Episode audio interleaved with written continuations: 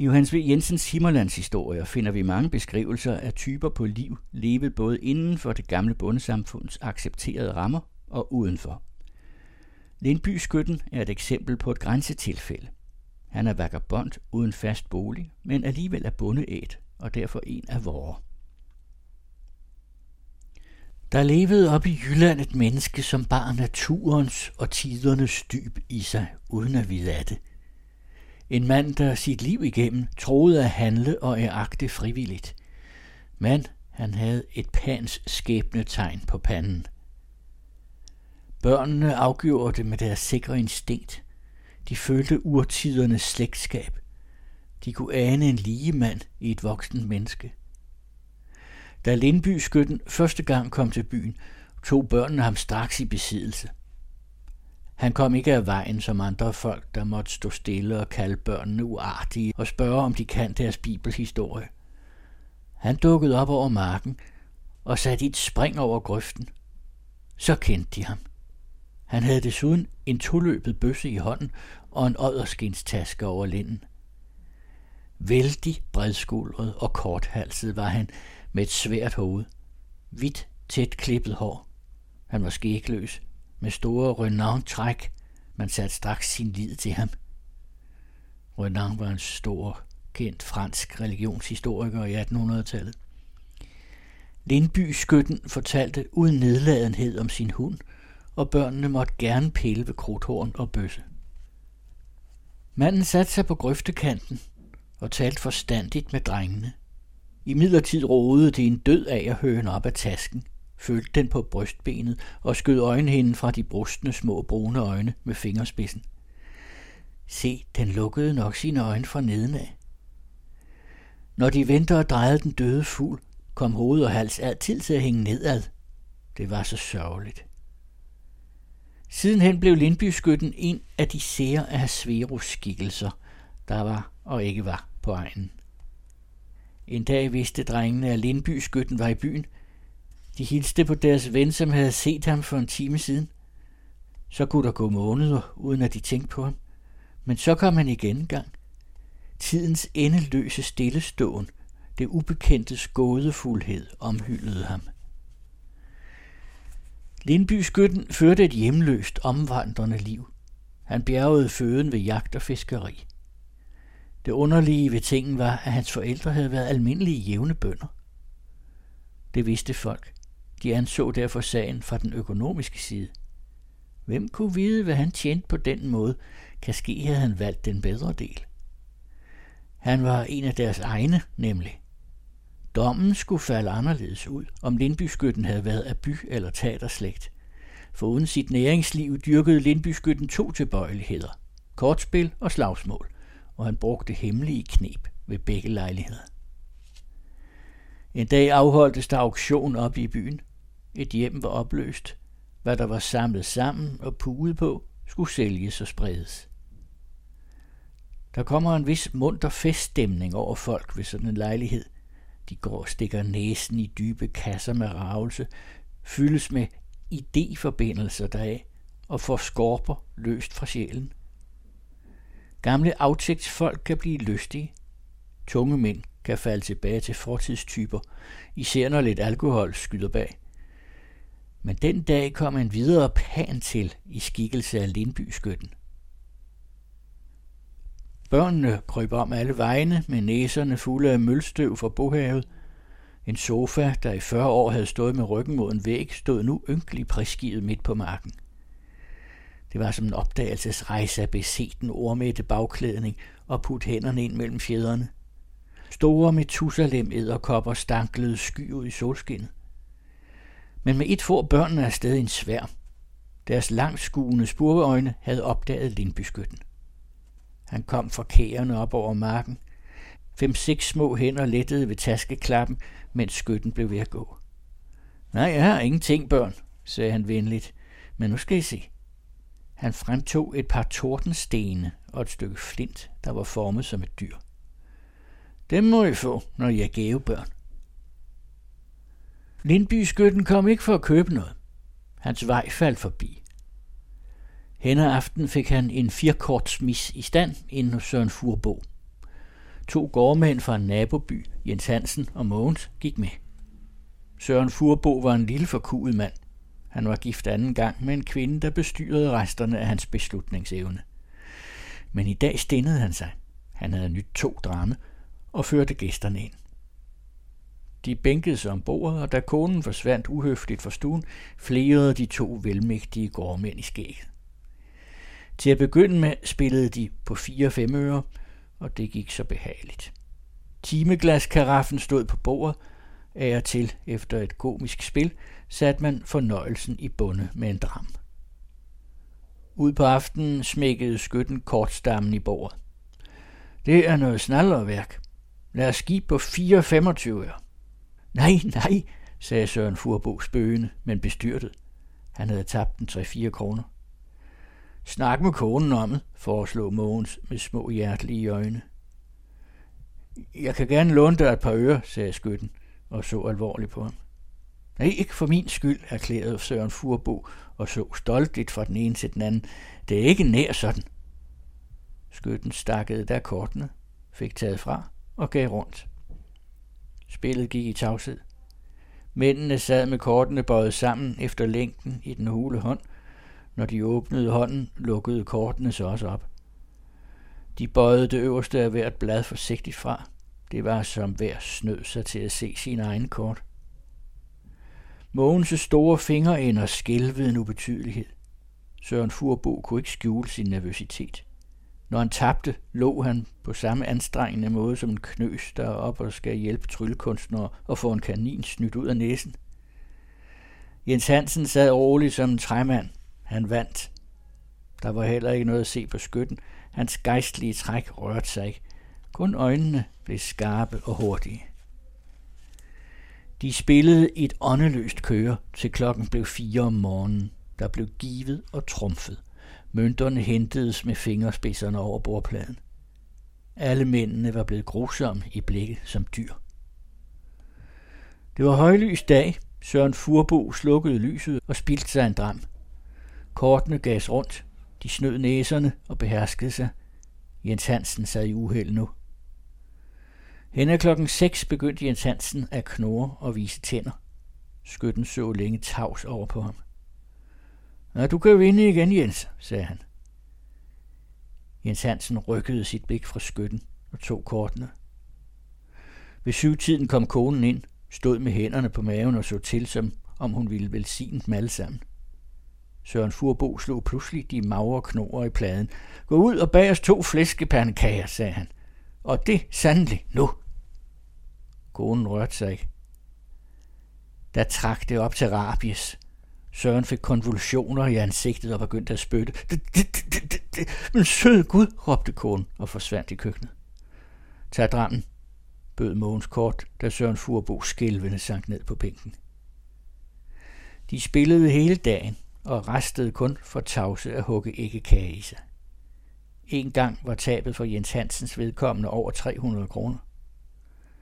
Det var en mand, som til daglig studerede en 10 præg på begge sider, inden han skilte sig ved den. Han sad på bænken som et ømtåligt, nerveblottet sår, opirret til bunden af menneskelig brutalitet. Hans ansigtsmuskler krympede sig i bitterhed, strammede sig af ondskab. Søren Furbo tabte lidt, og langsomt. Det svimlede op for ham. Lykken skiftede. Jens Hansen vandt, og Mogens tabte. Nu kommer du til krølter igen, Jens, sagde skytten lavt og fortroligt og så stift over bordet. Jens Hansen smilede grimt. Af og til kom konen gennem stuen og så bedene på Søren. Hun vidste ikke sin levende råd. Søren var blevet hæs. Hans øjne lyste sygeligt. Ude i byen var det bekendt for alle, at de fire mænd sad der og spillede ejendom og særlighed bort. De spillede ud over aftenen. Konen satte flæskepandekage på bordet og gik grædende i seng. Også hele denne nat spillede de fremdeles, og lykken vendte sig fra og til. Tælleprosen lyste på de hervede ansigter. Mogens, der var kommet nybarberet til auktionen, sad med en mørk skygge over hele underansigtet. Hans skæg var groet ud. Det var ikke længere mennesker, der sad der. Da det blev lys der igen, slukkede Søren Furbo lyset. Det stank bagefter, og Søren fik ondt af lugten. Han bræst forover og kastede op på gulvet. Han kunne ikke hænge sammen længere. Nå, snærede Jens Hansen ligegyldigt og pikkede på hans kort. Nå, pas spillet. Nu er det godt. Han glippede med de forvågede øjne, men de måtte holde op. De rejste sig ravende, så på hinanden med giftigt fjendskab. Mod slutningen havde det jævnet sig. Jens Hansen og Søren Furbo havde tabt 100 kroner hver. Skytten gik af med største parten. De havde drukket tre potter brændevin og spist fire æggekager. Jens Hansen stod og tænkte sig om. Hans ansigt talte om grænseløs ulykke og hadskhed. Kun skytten var rolig. Hans øjne passede på, da de to mænd rakte efter kæppene. Han var fattet på slagsmål og havde allerede udset sig en stol til at brække benet af. Med et var det, som de så deres nøgne dræbe lyst og skammede sig for hverandre. Tavse og bøjede gik de to gårdmænd deres vej. Lindbyskytten tog sin bøsse og sine sager og skridtede af ned mod kærerne. Søren Furbo blev hjulpet i seng af konen. Han græd i dybeste elendighed. Langt borte fra menneskelige boliger strakte Lindbyskytten sig bag et gære og sov den lange lyse dag igennem. Ved midnatstid vågnede han. Han satte sig over ende i sommermørket, gabede og fortrak sig. Så tog han mad op af tasken og spiste. Siden blev han liggende vågen et par timers tid. Hvad tænkte han på? Ingenting. Fuglene gav lyd fra sig nær ved og langt borte. Af og til fløj en gennem luften ovenover. Den var ikke til at se. Lyden strøg forbi. Det var som en stor kam slås i luften. Et og andet græsstrå under skyttens hoved søgte sig en bedre stilling, fjedrede tyst op på et andet sted, og når han bevægede hovedet, knitrede en mængde strå på en gang og begyndte så at liste sig til at komme i ro, når han lå stille. En vibe tog til at kredse om ham og kære og skinne. Der rejste skytten sig. Himlen rødmede i østen. Hurtigt satte han op, kastede bøssen over skulderen og gik med lange skridt over engene op mod hederyggen i syd.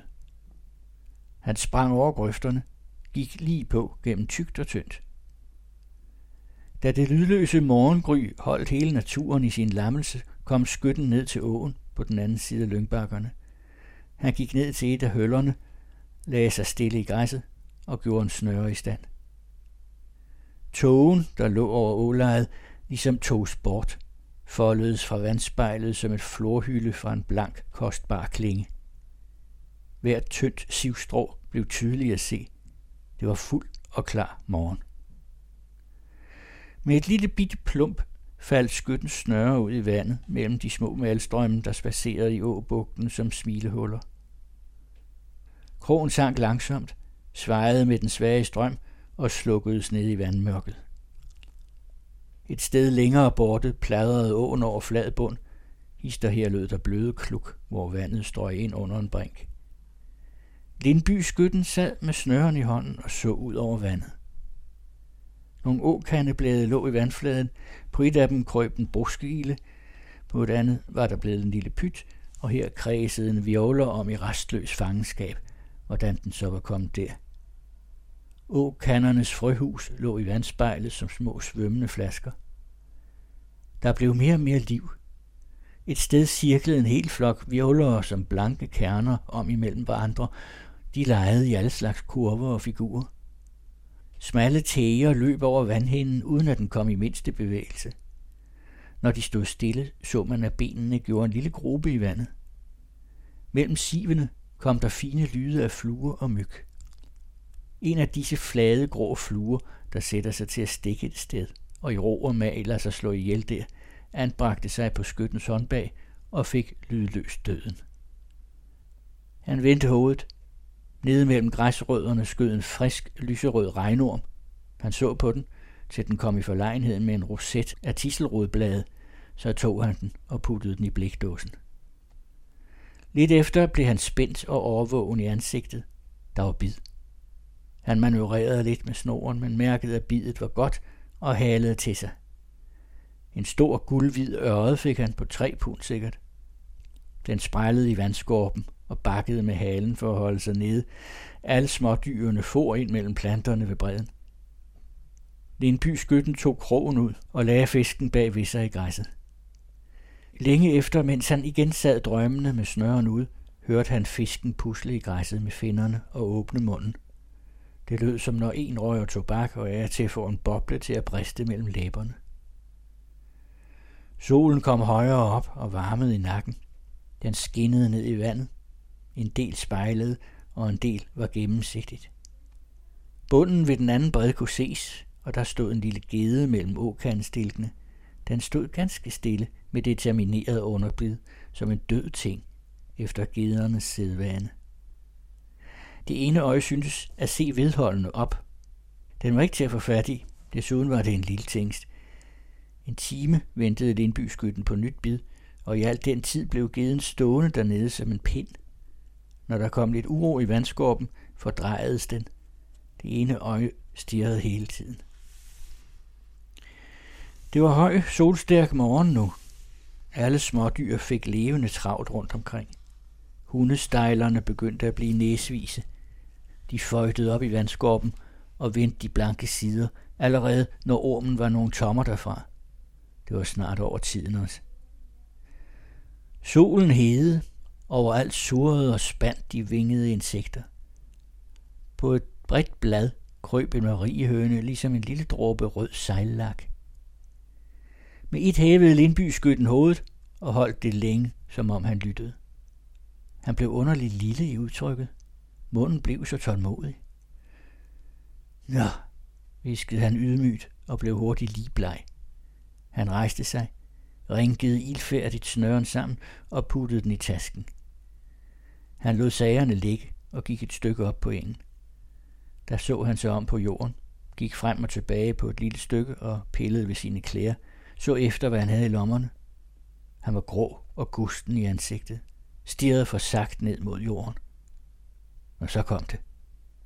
Han stansede med et ryg, stejlede bagover og faldt som træbul.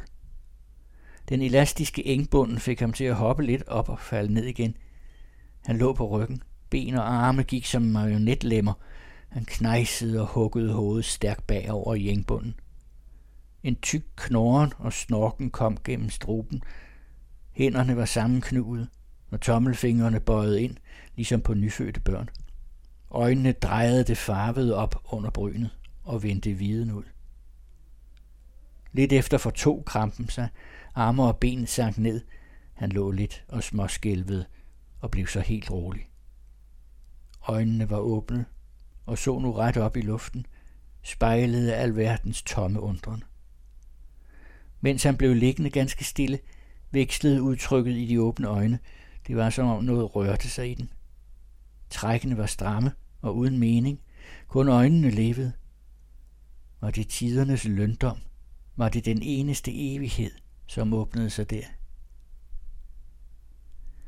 Et stykke henne plaskede åen mundret over det grunde sted. Under bredernes udhulinger kom der af til bløde kluk. Det var som om en gemte sig og holdt sig stille, men en gang imellem måtte slippe en dæmpet latterlyd. Alle naturens kryb levede deres ubemærkede liv i solskinnet rundt om manden, der lå hen og stirrede. Et kvarter blev han liggende, så rejste han sig pludselig over ende. Ansigtet havde et smil af inderlig selvglad hemmelighedskræmmeri, som om han vidste en god del, men skam ikke ville sige det til den første den bedste. Men så blev han helt bevidst, så sig bange om og viskede skummet af munden. Det var forbi. Han var vågnet og vidste ikke, hvor længe han havde været borte. Lindby skytten gik ned efter sine sager. Han var slap og yngsom i trækkene. En lille brise foldede vandspejlet. Geden stod endnu dernede på bunden, lidt fordrejet af vandets flimmeren, og stirrede op med det ene øje. Skytten tog et bæger med snor ved frem af tasken, hejsede vand op og drak begærligt. Tung nedtrykthed lå over hans bryn og pande. Så drev han langsomt ud over engene med matte, slæbende skridt og sænket hoved. Hen ad aften var han flere mil østpå af Hobro til. I den stille, bløde skumring kom han forbi en bondegård, gik bag om udhusene. To piger stod og skurede malkespand ved gavlen. De finede højt begge to, da de så Lindbyskytten. De smed skureviskene og flygtede træskotrappene ind i gården. Alle kvinder var grueligt rede for Lindbyskytten. Han vandrede videre, tværs på alting, marker og kær. Mod natten fandt han sig et lunt, hyggeligt sted i en grøft og sov ind, luttet af fuglenes kny, nær og fjernt.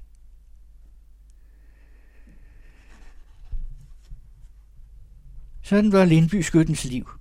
Han vagabonderet omkring på egnen i en menneskealder, skød og fiskede, spillede og sloges. Hans krigeriskhed var af specifik jysk art. Han uddelte tør hug, der ingen egentlig skade forvoldt. Ingen havde reddet på ham nogensinde. Han var snart her og snart hist.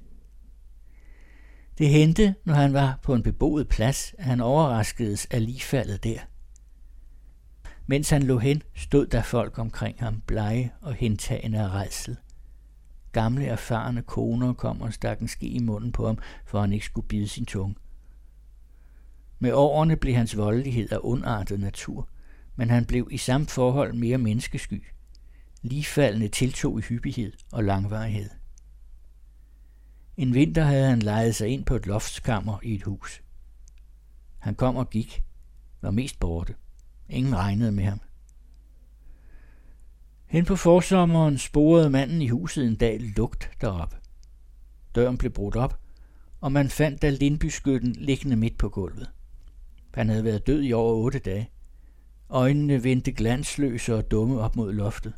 Larver og smådyr havde travlt under hans klæder.